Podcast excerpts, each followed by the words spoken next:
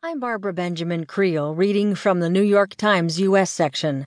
Senate asks Trump associates for records of communication with Russians by Matthew Rosenberg and Maggie Haberman.